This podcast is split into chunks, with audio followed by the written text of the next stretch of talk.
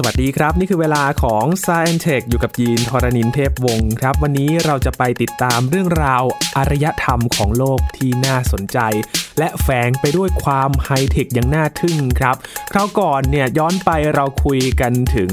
อารยธรรมในแถบอเมริกานะครับ คราวนี้มาอยู่ใกล้ๆกันบ้างครับในแถบระหว่างเอเชียยุโรปแอฟริกานี่นะครับ ไปติดตามเรื่องราวของอารยธรรมของชาวซูเมอร์กันครับ ว่าจะมีเรื่องราวอะไรที่น่าสนใจ ไปผชนไปพร้อมๆ กับ s ายเทคคุยกับอาจารย์บัญชาธนบุญสมบัติครับ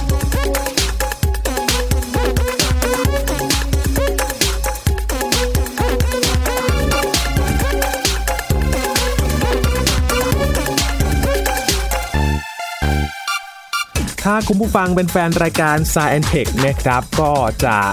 ได้ฟังเรื่องราวของอารยธรรมหลายแห่งในโลกนี้แล้วนะครับ ไม่ว่าจะเป็นอียิปต์อารยธรรมจีนนะครับ อย่างล่าสุดที่เราเคยคุยกันไป นั่นก็คือในแถบอเมริกาที่มีทั้งแอสเท็กนะครับ มายันนะครับ แล้วก็มีอีกหลายอารยธรรมที่เราก็คุยกับอาจารย์บัญชาไว้ว่าจริงๆเนี่ยมีหลายอย่างที่น่าสนใจเลยทีเดียว และเป็นอีกครั้งหนึ่งครับที่เราจะมาคุยกันเรื่องนี้ วันนี้จะพาไปติดตามเรื่องราวของอารยธรรมของชาวซูเมอร์กันนะครับ หรือว่าซูเมเรียนนั่นเอง จะเป็นอย่างไรและน่าสนใจอย่างไรบ้าง อยู่กับอาจารย์บัญชาแล้ว สวัสดีครับอาจารย์ครับ สวัสดีครับยีนครับสวัสดีครับท่านผู้ฟังครับ จะบอกว่าเรื่องราวเหล่านี้นะครับเป็นเรื่องยอดฮิตมากๆเลยนะครับสำหรับผู้ฟัง ใช่ไปน่าแปลกใจกันนะคือ Science Tech เนี่ยบางทีคนจะคิดว่าต้องเป็นเรื่องไฮเทคนะ ใช่ครับ อย่างคราวที่แล้วที่ก่อนหน้าอัดพอดแคสต์ตอนนี้เนี่ยเราคุยกันเรื่อง MIT ครับ นะสิบสุดยอดเทคโนโลยีที่เป็น breakthrough เทคโนโลยีซึ่งเป็นแบบอะไรใหม่ๆอะไร ครับ AI เอ่ยนะครับ โอ้โหล้ำยุคมาก เรื่องของเรื่องของไอ้พวกวัคซีนต่างๆใช่ไหมครับแต่ว่าเอาเข้าจริงแล้วมนุษย์นี่นะครับก็มีอะไรบางอย่างที่แตกต่างจากสิ่งมีชีวิตชนิดอื่น หรือสัตว์ชนิดอื่นก็คือ เรามีความสามารถในการสร้างสิ่งใหม่ๆขึ้นมา innovate ครับ นะครับ แล้ววันนี้จะถอยกลับไปที่อารยธรรมแรกของโลกเลย ต้องเรียกว่าอย่างนั้นเลยนะครับ ครับ นั่นคืออารยธรรมของชาวซูเมอร์ ครับ พูดถึงชาวซูเมอร์หรือซูเมเรียนครับ จริง ๆ แล้วสำหรับยีนเนี่ยชื่อจะไม่ค่อย ชื่อไม่ให้คุ้น สัก นะ เท่าไหครับอาจารย์ ใช่ แต่ว่าถ้าพูดถึงเมโสโปเตเมียนี่จะคุ้นมากขึ้นใช่ไหม อ่า ว่าตอน ใช่ ตอนเรียน ครับ จะมาปฐมปลายหรือว่ามต้นประมาณนั้นหรือเปล่าครับ ที่ยินนี่เรียนตอนไหนครับตอนปฐมปลายหรือมต้น อ่าช่วงช่วงๆนั้นครับอาจารย์ ครับ ก็ ตอน จะพูดถึงเมโสโปเตเมีย ซึ่งจะเป็นเขาจะบอกว่าเป็นแหล่งอารยธรรมแรก ๆ เลยของ ใช่ใช่ก็อยู่แถวถ้าตรงกับประเทศก็คือประเทศอิรักในปัจจุบันทางตอนใต้นะครับ ครับ ทีนี้คำว่าเมโสโปเตเมียเนี่ยนะครับเมโสเนี่ยแปลว่าตรงกลางโปเตเมียเนี่ยนะครับก็เป็นภาษากรีกโปเตมอสแปลว่าแม่น้ำนะค ครั รับบ อยู่ระหว่างกลางแม่น้ำสองสาย ซึ่งพอพูดว่าไทกริสยูเฟติสมาปั๊บเนี่ย อ่า ผมว่านะผมว่าคนฟังหลายคนเนี่ยแบบว่าช่วงวัยเด็กนี่กลับมาเลยนะครับ วิชาสังคมศึ วิ ก ทยา ษา สังคมศึกษาต่างๆนะครับ ซึ่งตอนนั้นเราอาจจะเรียนไปเพื่อสอบ หรือว่าบางคนอาจจะสนุกกับมันก็ได้ ครับ นะครับ แต่เราก็อาจจะไม่พูดถึงมันอีก แต่ว่าถ้าเราได้เรียนรู้ว่าเขาคิดอะไรขึ้นมานะครับ แล้วก็บางอย่างนี่ยังอยู่ในปัจจุบันนี่เราอาจจะทึ่งกับเขาก็ได้นะครับ ครับ ก็วันนี้ก็เลยยกมาสักสิอย่าง จริง ๆ มีมากกว่านี้ แต่ว่า 10 อย่างนี่มันทำให้เห็นแบบแต่ละมิติที่มันประกอบกันเป็นอารยธรรมนะครับหรือความเป็นบ้านเป็นเมืองนะครับ ครับ มีอะไรที่โดดเด่นมากครับสำหรับอารยธรรม ครับ นี้ ยินครับคำว่า civilization ก่อนเลยนะครับ คือภาษาไทยเราชอบแปลว่าอารยธรรมใช่ไหม ครับ แต่ว่าปราดคนไทยเนี่ยนะครับ เคยแปลคำนี้ว่าความเป็นบ้านเป็นเมือง ซึ่งในมุมมองผมเนี่ยผมคิดว่าชัดเจนกว่า ครับ นะครับเป็นบ้านเป็นเมือง แปลว่ามันต้องมีระบบละยินว่าพอมันเป็นบ้านเป็นเมืองปั๊บเนี่ยก็แสดงว่ามีคนมาอยู่กันเยอะใช่ไหม ใช่ครับ สิ่งสำคัญมากที่สุดเลยคือต้องมีอะไร อาหาร ต้องมันต้องมีคล้ายๆกับระบบที่สามารถจะผลิตอาหารขึ้นมา แหล่ง เพื่ อาหาร ใช่เพื่อจะผลิตเลี้ยงคนที่อยู่ในเมืองได้ และอยู่ที่แบบนอกเมืองออกไป ครับ ในเมืองได้ ดังนั้นการเกษตรกรรมเนี่ยจึงเป็นเรื่องสำคัญมากเลย ถูกไหมครับ ถ้าเกิดว่าเราแค่เพาะปลูกเพื่อจะอยู่ด้วยตัวเองคนเดียวเนี่ย เราจะอยู่ในป่าในเขาอะไรอย่างนี้ก็ได้ แต่พอเป็นบ้านเป็นเมืองปั๊บเนี่ย มันจะมีฟังก์ชันหรือว่าหน้าที่ของคนในเมือง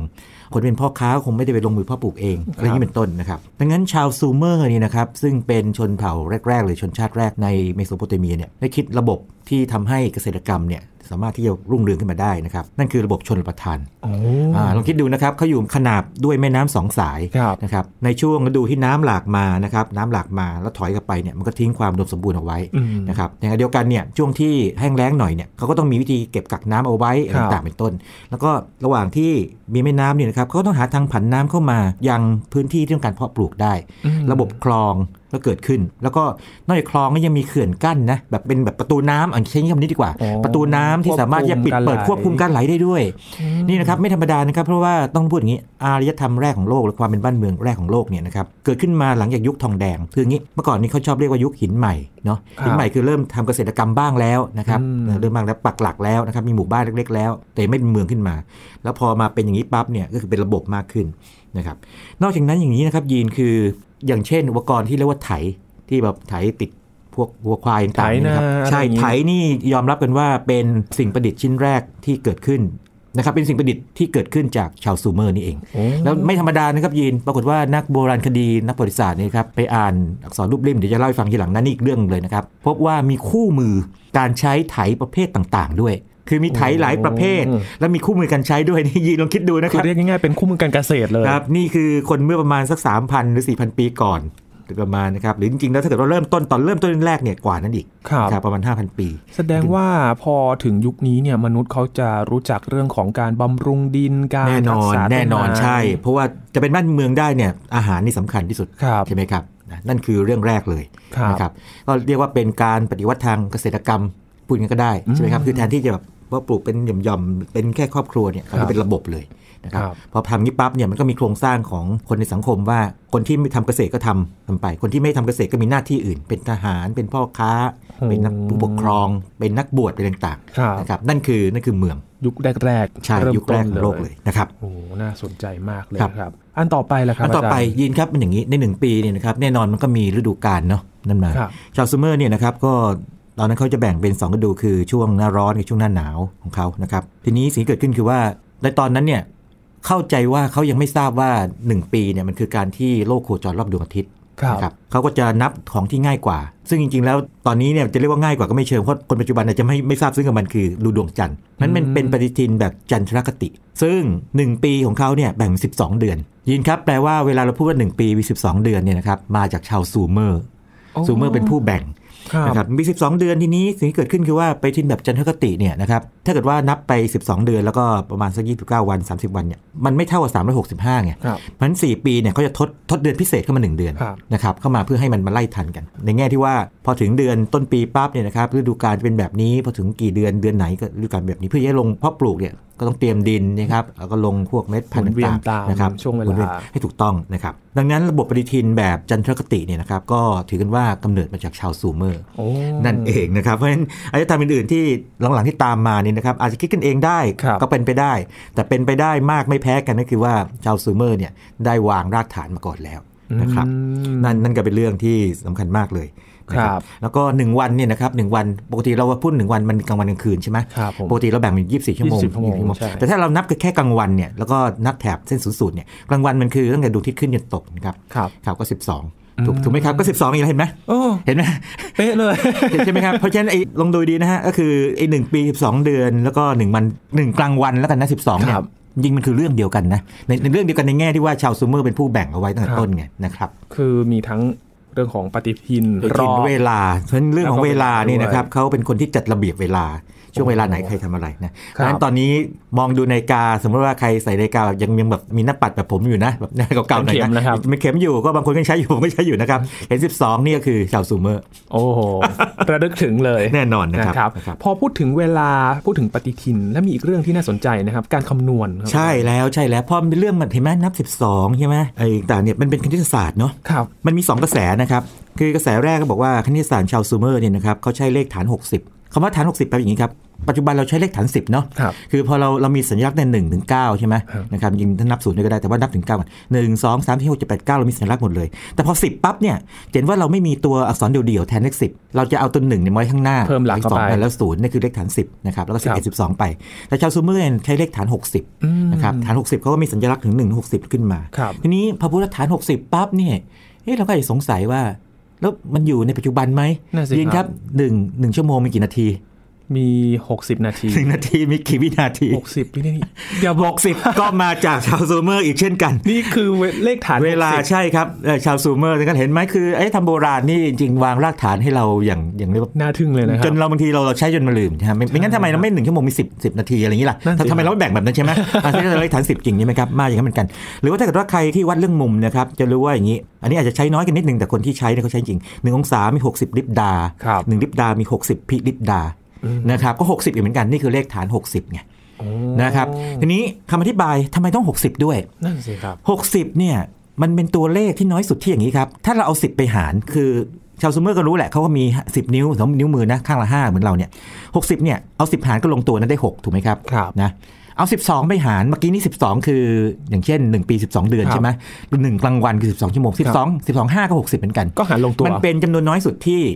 10 กับ 12 ไปหารลงตัวนี่คำอธิบายหนึ่ง อ๋อ นะครับแต่มันจะมีคำอธิบายทางดาราศาสตร์อื่นอีกนะครับ ครับ ก็ก็มาเสริมกันแต่ว่าก็ไม่พ้นประมาณนี้ อืม นะครับดังนั้นเนี่ยนะครับวิธีคิดแสดงว่าเขามีตรรกกะ มีระบบการคิดที่ชัดเจน อืม เพียงแต่ว่าคงไม่ได้อธิบายมันออกมาชัดๆว่าเป็นยังไงชัดจนคุ้นเคย ความจริงเราก็เหมือนกันนะ สมมติว่าถามคนทั่วไปว่าเราใช้เลขฐานอะไรคนก็ยังงง ถ้าเกิดว่าลืมตอนนั้นไปนะเลขฐาน 10 แล้วคำว่าฐาน 10 คืออะไรจริงๆฐาน 10 ก็คือ 10 นิ้วของเราไง10 นิ้วมือเรา อืม เพราะเราใช้มือนับไง ครับ เลขฐาน 10 มาจากนี้ มาจากตรงนี้นะครับ อ๋อ ชัดเจนไหมครับหยิน คือเราก็นับเลขกันจนแบบ จนกระทั่งเราคุ้นเคยกันมันไปว่าพอพูดว่าเลขฐาน 2 อย่างคอมพิวเตอร์ไบนารีดิจิตปั๊บเราก็งงว่ามันคืออะไร คือถ้าไม่ใช่ฝั่ง หนึ่งไม่ไม่ไม่เราใช่ไหม งั้นก็จะไม่ หรือรู้เลขเลขฐาน 16 ใช่ไหมของพวกคอมพิวเตอร์ ทีนี้จริงๆ แล้วคณิตศาสตร์เนี่ยมันมาอีกกระแสหนะครับยิน แน่นอนว่าพอเป็นบ้านเป็นเมืองปั๊บเนี่ยนะครับผู้ปกครองก็ต้องเก็บภาษี อืม แล้วจะรู้ได้ไงล่ะสมมติว่าเราเก็บพ่อค้าคุณทำรายได้ได้เยอะเนี่ยนะครับคุณต้องจ่ายเยอะใช่ไหม มีหลักฐานไหม เก็บจากคนทั่วไปมีหลักฐานไหมก็ต้องมีการบันทึกเอาไว้ อ๋อ เพื่อเป็นตัวเลขภาษี ครับ แล้วก็พวกพ่อค้าเองเนี่ยเวลาค้าขายแน่นอนเขาก็ต้องรู้ว่าสินค้าก็มีเท่าไหร่ ขายใครเท่าไหร่ อืม นะครับรับเงินมาเท่าไหร่เนี่ยมันก็ต้องมีการบันทึกเป็นตัวเลขอะไรแล้วก็เป็นตัวเลขด้วย ดังนั้นเนี่ยนะครับคณิตศาสตร์เนี่ยมันมาจากเรียกว่าอย่างน้อย2องสามกระแสมาเจอกัน ครับ ก็คือจากดาราศาสตร์ส่วนหนึ่ง จากทางภา ษีนะครับอันนี้ทางภาษีส่วนหนึ่ง แล้วก็จากทางเอ่อการค้าอีกส่วนหนึ่งมาเจอกันเกิดเป็นคณิตศาสตร์ โอ้ ในยุคโบราณ ซึ่งปัจจุบันทั้ง 3 อย่างนี้ก็ยังใช้คณิตศาสตร์อยู่ ใช่ครับ ถูกไหม ครับ เวลาตอนนี้ช่วงฤดูการภาษีพอดีนะครับเราก็ต้องเติมตัวเลขลงไปด้วยว่ารายได้เท่าไหร่หักเท่าไหร่ใช่ไหม ครับ ลดหย่อนเท่าไหร่ใช่ไหมครับ นั่นสิครับ โอ้โห ต้องขอบคุณชาวซูเมเรียนเลยนะครับ แล้วก็เป็นหลักฐานที่ชัดเจนที่สามารถแบ่งยุคของยุคหิน ยุคทองแดงอะไรอย่างเงี้ยเลยใช่ไหมครับ ใช่ใช่ เพราะมีการบันทึกเรื่องราว การบันทึกเรื่องราวใช่ความจริงการบันทึกเรื่องราวต่างๆเนี่ยคือเริ่มต้นของประวัติศาสตร์ ครับ นะครับประวัติศาสตร์ประวัติศาสต อื ร์ ม คือต้องมีข้อความบันทึกไว้แล้ว อ่า แต่ว่ามันจะเป็นข้อความยิงการเขียนก็เป็นบันทึกข้อความแบบหนึ่งนะครับ ครับ เมื่อสักครู่อาจารย์พูดถึงการบันทึกตัวเลข แน่นอนว่ายุคนี้เนี่ยมีการ คราวนี้ก็มาเป็น บัทึ เรียกว่านั่นเลยมาเป็นเป็นเรื่องราวเลยนะครับก็คือตัวอักษร แล้วก็หลายท่านคงทราบว่าเขาเรียกตัวอักษรรูปลิ่ม อืม นะครับเขียนเป็นแผ่นดินเหนียว ครับ อดินเหนียวเนี่ยตอนมันหมาดอยู่เนี่ยมันนุ่มๆใช่ไหมก็เอาต้นกกนะครับตัดปลายให้มันเฉียงๆนิดนึงคือไม่ตัดตรงๆสมมติว่าเรานึกถึงหลอดกาแฟแล้วกันเนาะ ครับ ถ้าเราตัดมันตั้งฉากเนี่ยมันก็จะเป็นแบนๆแต่ถ้าเราตัดทิ้งเฉียงๆเนี่ยปลายมันก็จะแหลมข้างหนึ่ง แหลม ใช่ไหมแหลมข้างหนึ่งใช่ไหมแล้วก็จิ้มลงไปนะครับตอนแรกเนี่ยครับอักษรที่เรียกว่าอักษรรูปริมพวกนี้เนี่ยเรียกว่าเป็นอักษรภาพก่อน ครับ คือต้องต้องเรียกว่าอย่างนี้มั้งอารยธรรมในโลกเนี่ยไม่ว่าจะจีนอียิปต์ต่างเนี่ยเขียนเป็นภาพก่อนนั้นเลย อืม แต่ว่าตอนหลังอะคงจะรู้คนคงจะรู้อะว่าเขียนภาพมันนาน มันใช้เวลานะกว่าจะวาดภาพอะไรขึ้นมา แล้วแต่ละ นะ คนก็เขียนไม่เหมือนกัน ใช่ใช่ใช่นี่ก็ทำแล้วว่ามนุษย์เนี่ยจะมีความสามารถหนึ่งคือการทำเรียกว่าให้มันเป็นนามธรรม abstract ทำให้เป็น abstract นะบอกว่าโอเคแทนที่จะเขียนเป็นภาพเต็มเนี่ยใช้สัญลักษณ์บางอย่างแทนไปเลยได้ไหมอันนี้หมายถึงเมือง อันนี้หมายถึง god ก็คือพระเจ้าเทพเจ้าของเรา อันนี้หมายถึงธรรมชาติ อันนี้หมายถึงนู่นนี่นั่นอะไรอย่างนี้นะครับมันก็จะย่นย่อไม่ต้องเขียนภาพใช้สัญลักษณ์บางอย่างแล้วตอนหลังค่อยๆเปลี่ยนมาเป็นตัวหนังสือภายหลังแต่ใช้เวลานานพอสมควร ครับ แต่หัวใจก็คือว่าสอนรูปริมของซูเมอร์เนี่ยนะครับก็ใช้ในเมโสโปเตเมียเนี่ยยาวนานมาถึง 2,000 ปี โอ้ โอ้โหนะครับก็แสดงว่าเป็นอะไรที่ในแง่หนึ่งเนี่ยคนมองในมุมสมัยใหม่อาจจะบอกไม่ค่อย practical หรือเปล่าโหมันจิ้มจิ้มๆอย่างนี้ ครับ แต่ว่าในสมัยโบราณก็ practical มากทีเดียวนะครับ อืม คุณมีดินเหนียวไม่ต้องอะไรมาก แล้วก็ยังคิดอยู่นะคิดดูนะ อยู่มาได้ 3,000 4,000 ปี แล้วก็เรายังสามารถอ่านเข้าได้เนี่ยนะครับไม่ธรรมดาเลย จริงตัวตัวอักษรเนี่ยนะครับรูปริมเนี่ยนะครับจุดเริ่มต้นที่อยู่มาตั้งแต่ประมาณ 3,500 ถึง 3,000 ปีก่อนคริสตกาลที่ศักราชก็คือถ้านับปัจจุบันก็คือ 5,000 ปีมาแล้ว จุดเริ่มต้นอยู่ตรงนั้น ครับ นะครับเก่าแก่กว่าอียิปต์ ม เล็กน้อยนะครับ ครับ เรียกว่าสูสีกันแต่ว่าถ้าถามว่าอันไหนอ่านออกก่อนเนี่ยอียิปต์อ่านออกก่อน อ่านออกก่อน ชามปรยงอ่านก่อนนะแต่ว่า ครับ นี่ก็ตามมาเลย ทีนี้ยินองทายไหมว่าเขาเขียนอะไรกัน เออ นั่นสิ แต่ว่า ครับ หยิบแผ่นเขาเรียกว่าดินเหนียวขึ้นมา เขา นะ บันทึกเรื่องราวอะไร ถึงเรื่องราวอะไรกันนะครับโอ้ต้องเรียกว่าอย่างนี้เลยครับจำได้ไหมว่าคณิตศาสตร์เกิดขึ้นมาเพื่ออะไรอย่างหนึ่ง มันเพื่อ การค้า ครับ การนั่นนั่นเลยครับ เป็นบันทึกการค้าเก็บแท็กต่าง ครับ ๆ ประมาณโอ้โหเกินครึ่งเลยอะเกือบเกือบทั้งหมดเลยมั้งจังเรียกว่าอย่างนี้เป็นแนวนี้เลยนะฮะแล้วก็บันทึกเรื่องเกี่ยวที่ดินต่าง ครับ ๆ ที่เป็นวรรณกรรมหรือว่าเป็นเรื่องราวทั่วไปจดหมายต่างๆนี่ครับมีประมาณ 10%เองน้อยน้อยมาก นะครับเพราะฉะนั้นจริงๆแล้วเอาก็จริงแล้วมนุษย์นี่เก่งเรื่องค้าขายม านาน นะครับคือความเจริญรุ่งเรืองของอารยธรรมเนี่ยไม่ใช่ว่าคุณอยู่อารยธรรมเดียวแล้วคุณอยู่รอดได้คุณต้องค้าขาย อืม ค้าขายกันเองภายในค้าขายกับข้างนอกด้วยนะครับงั้นไอ้เรื่องนี้เป็นบันทึกที่สำคัญ คือกลายเป็นว่าส่วนใหญ่เนี่ยก็จะเป็นเรื่องราวในชีวิตประจำวันซะส่วนใหญ่ ใช่ใช่ทีนี้มีคำคำหนึ่งผมอยากจะฝากทิ้งไว้ในรายการด้วยนะครับปกติเขาจะเรียกแผ่นจารึกดินเหนียวเนาะ ครับ clay tablet นะครับ tablet ก็คือคำว่า tablet ที่ที่เราเรียก iPad นี่แหละ tablet มันไม่เป็นแผ่นไง ครับ แต่เป็น clay ก็คือเป็นดินเหนียว อืม พญาอนุมานราชทนนะครับเสียงโกเศสเนี่ยท่านเคยบัญญัติไว้ เข้าใจว่าท่านบัญญัตินะ แต่ผมเองไม่กล้ายืนยันนี้แต่เพราะว่าตอนอ่านเจออ่านเจอหนังสือของท่านเนี่ยเรียกมัตติกาจารึก มัตติกาจารึกจารึกคือการเขียนใช่ไหม ครับ มัตติกาเนี่ยโอ้เป็นคำที่เพราะมากไพเราะมากเนาะ หมายความว่า ภาษาบาลี อะ ส ไร กฤต ครับ มัต อา ติ จารย์ มัตติกาแปลว่าดินเหนียว อ๋อ ภาษาบาลีสันสกฤตนะครับตอนผมเขียนคำนี้นะฮะอยู่ใน Facebook เนี่ยมีคนมาบอกเลยบอกว่าทำไมคำไพเราะมากเลย นั่นสิครับ คำคำนี้ เพราะ ผมอยากให้ใช้คำนี้เยอะๆเลยนะครับอ่าว่าชาวซูเมอร์แล้วพวกทางแถบทางเมโสโปเตเมียเนี่ยนะครับเขาบันทึกด้วยมัตติกาจารึก เพราะเนาะ ดูหรูไปเลยครับอาจารย์ ฟังก็หรูนะ นะครับแล้วก็จะมีบางอย่างนะครับคือเขามีซูเปอร์ฮีโร่คนแรกของโลกเลยนะ คืออย่างงี้พอถัดมานะครับตอนช่วงที่เรียกว่าชนเผ่าอื่นเนี่ยเรียกว่าอาคาเดียนเนี่ยนะครับ ครับ เข้ามายึดครองเนี่ยนะครับเขาก็มีมหากาบของเขานะมหากาบคือเรื่องราวเกี่ยวกับวีรบุรุษเนี่ยหรือคนที่แบบมีความเก่งกล้าสามารถเรียกกิลกาเมช ครับ กิลกาเมชนี่ก็จะทำอะไรบางอย่าง แต่ว่าหัวใจของกิลกาเมชก็คือว่าเขาเป็นนั่นคนที่ต้องการหาความเป็นอมตะ แต่ว่าจริง ๆ แล้วเนี่ยมีการคาดการณ์กันหรือเชื่อกันว่าอย่างนี้เลยกิลกาเมชเนี่ยน่าจะเป็นกษัตริย์องค์หนึ่งนะครับที่อยู่ในเมืองอุรุก ซึ่งตอนที่ซูเมเรียนยังอยู่ คือเป็นการบันทึกโบราณก่อนถอยกันไปอีกนะครับ ครับ อ่าคนโบราณบันทึกคนโบราณกว่า อ๋อ เป็นต้นนะครับเพราะฉะนั้นต้องถือว่าอย่างนี้ ข้อเขียนของเอ่อพวกยุคหลังๆมานี่นะครับได้บันทึกกษัตริย์ของซูเมเรียนเอาไว้ แล้วก็ถือกันว่าเป็นซูเปอร์ฮีโร่ ครับ คนแรกของโลก นี่ฝรั่งก็เรียกเองนะครับ ไม่ผมเรียกนะครับ เรียกกิลกาเมชใครสนใจเรื่องนี้นะครับเอ่อเดี๋ยวเราเล่าให้ฟังอีกตอนก็ได้นะครับ ครับ ผมเคยเขียนเรื่องนี้ด้วยแหละ ไปด้วย อ๋อซูเปอร์ฮีโร่ในยุคโบราณ ยุคโบราณนะครับเป็นเรื่อง โอ้ เรื่องแบบที่น่าทึ่งมากนะครับเรื่องที่น่าทึ่งมากนะครับ เอาละนั่นก็สี่อย่างไปแล้วเนาะ ครับผม มีอะไรที่น่าสนใจอีกครับ ยินครับรถยนต์วิ่งด้วยอะไรบ้างโอเค เรามีเครื่องยนต์เนาะแต่ถ้าเกิดว่ารถ ก็มี มีแต่เครื่องยนต์เนี่ยแล้วไม่มีล้อนี่ มันก็ขับเคลื่อนไม่ได้ ไม่ได้ใช่ไหมใช่ไหม เคลื่อนที่ไม่ได้ ครับล้อมาจากชาวซูเมอร์ล้ออ ม นะครับ ครับ ทีนี้คำถามคือล้อมาจากไหนก่อนหน้านั้นยินครับยินไปเห็นเวลาเขาปั้นหม้อแล้วมีแป้นหมุนไหมอ่า คืองี้ พวกชนเผ่าอื่นๆ หรือว่ามนุษย์โบราณนะครับสามารถทำไอ้พวกหม้ออะไรมานานแล้วล่ะเป็นหมื่นปีแล้ว ครับ นะครับแต่ส่วนใหญ่ทำก็ขึ้นมาเนี่ยนะครับก็เพื่อที่จะใช้กันเอง อืม เป็นแล้วก็ทำได้จำนวนไม่เยอะหรอกนะครับจำกัดมาก แต่พอมีแป้นหมุนปั๊บเนี่ยและจำนวนมากเนี่ยมันสามารถผลิตได้เยอะๆไง อ๋อมันง่าย อ่ามันง่าย ทีนี้ตัวแป้นหมุนเนี่ยมันหมุนในแนวในวระดับนี้ใช่ไหม ครับ ก็มีชาวซูเมอร์เรียกว่าหรืออาจจะมากกว่าหนึ่งคนก็ได้นะ มีพลังจินตนาการที่ลึกล้ำ ปิ๊ มาง ก ไอเดีย อ่าถ้าจับมันตั้งขึ้นมาล่ะ แล้วถ้าเกิดใส่เพลาไปอ่ะเฮ้ยมันก็เป็นล้อวิ่งได้สิ โอ้โห เจ๋งไม่นั่น เจ๋งไม่นั่น คือต้องเรียกว่าอย่างนี้นะฮะ คนที่เขียนบทความนะครับเรียกเป็นนักวิชาการนี่เขายังบอกเลยว่าโอ้โหนี่แบบคนที่คิดนำเอาแป้นหมุน ยิ่งคิดแป้นหมุนนี่ก็เจ๋งมากอะนะ ครับ แต่ว่ามองจากแป้นหมุนเนี่ยให้มากลายเป็นล้อของเกวียนของรถสึกได้ ครั นี่ บ ต้องถือว่าเป็นจีเนียสนะ คือ ในยุคนั้น เจ๋งมาก ถูกไหมฮะ เลยครับ นะฮะเพราะปัจจุบันนี้รถก็ยังใช้ล้ออยู่ ใช่ครับ ถูกไหมครับ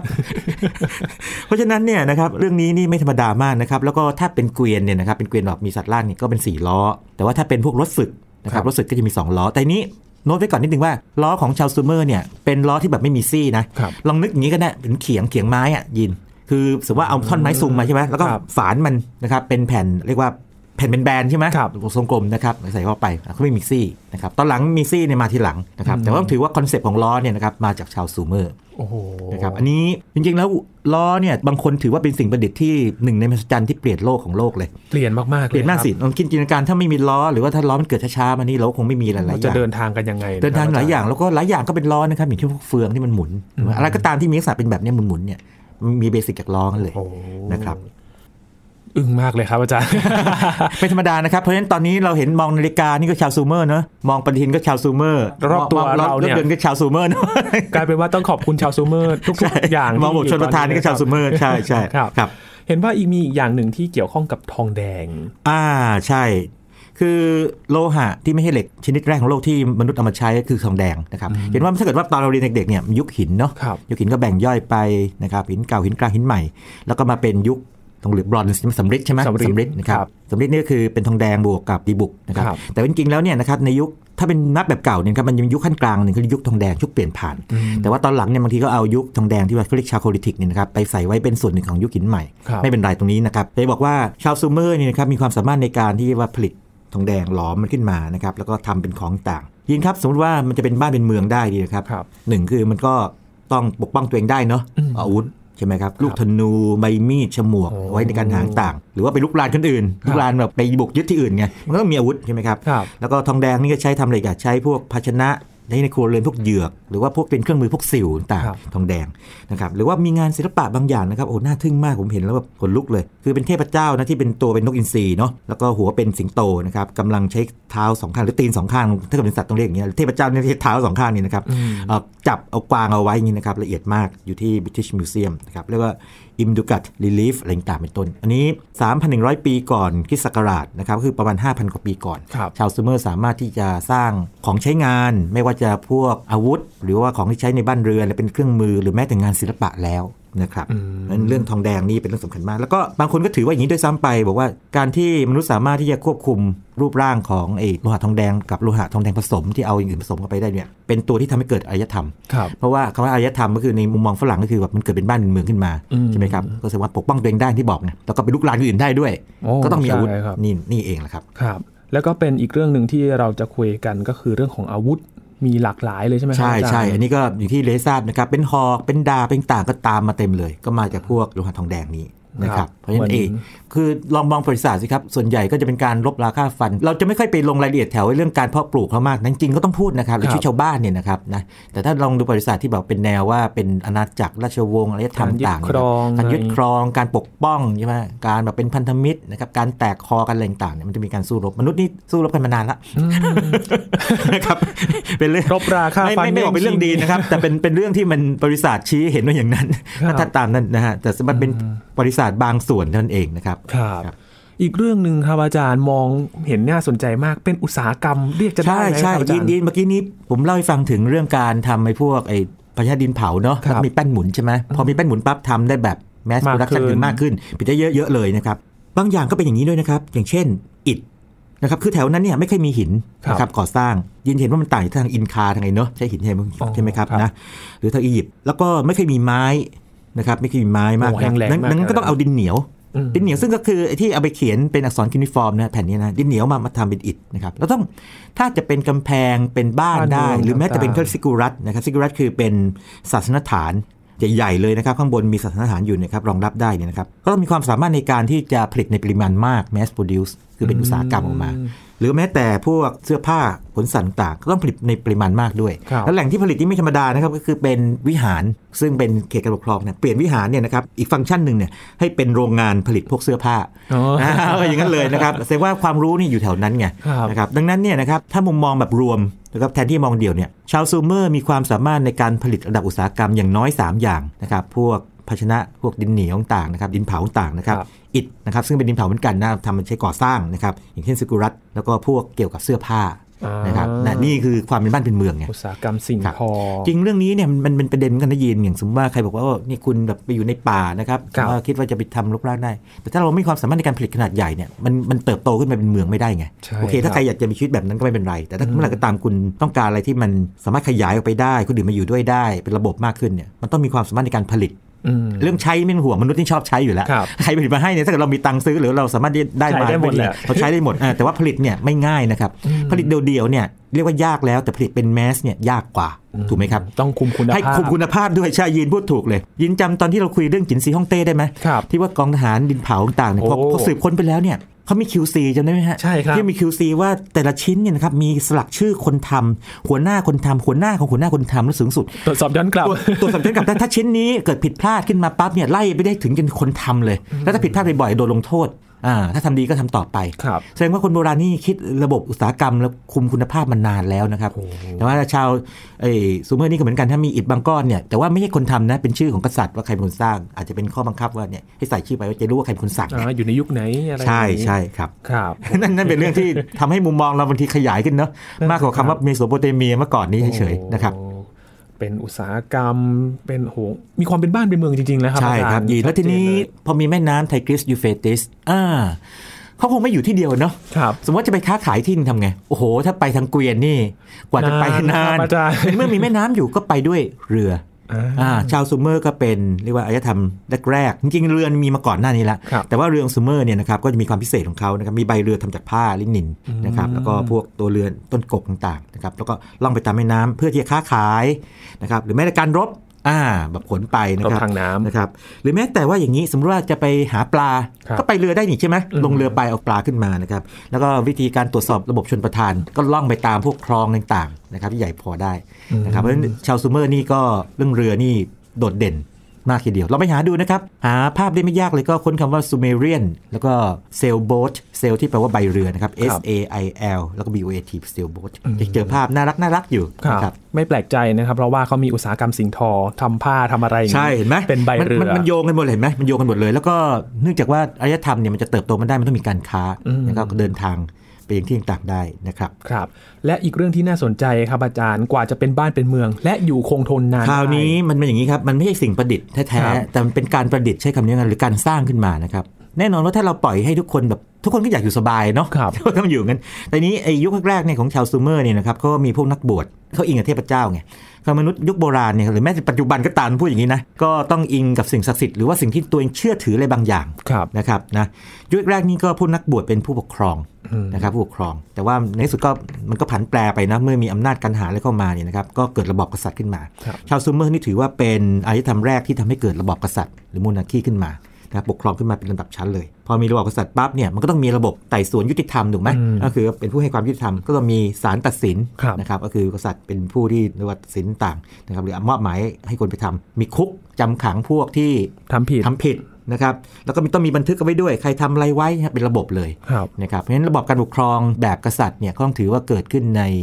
อารยธรรมของชาวซูเมอร์ อืม เมโสโปเตเมียคือในอารยธรรมแรกของโลกนะครับ นี่คือความเป็นบ้านเป็นเมืองไง คือไม่ได้บอกว่าต้องเป็นระบบกษัตริย์เท่านั้น แต่ว่าปัจจุบันเรามีหลายระบอบถูกไหมครับ แต่ระบอบแรกของโลกเนี่ยที่เกิดขึ้นมาเนี่ยนะครับ เกิดขึ้นมาจากที่พวกนักบวชก่อนแล้วก็ตามด้วยกษัตริย์ขึ้นมา เพราะฉะนั้นเมื่อพูดถึงกษัตริย์ต่างๆเนี่ยพระราชาต่างๆเนี่ยก็ถอยกลับไปนี่เลย อืมมาจากตรง ชาว นี้ ซู นี่ เมอ เอ ร์เลย ง ครับ เป็นศูนย์รวม เป็นศูนย์รวมใช่ ต้น เขาก็มี กำเนิด มีลำดับชั้น แล้วก็จะบอกให้ทราบด้วยว่า คือมันจะมี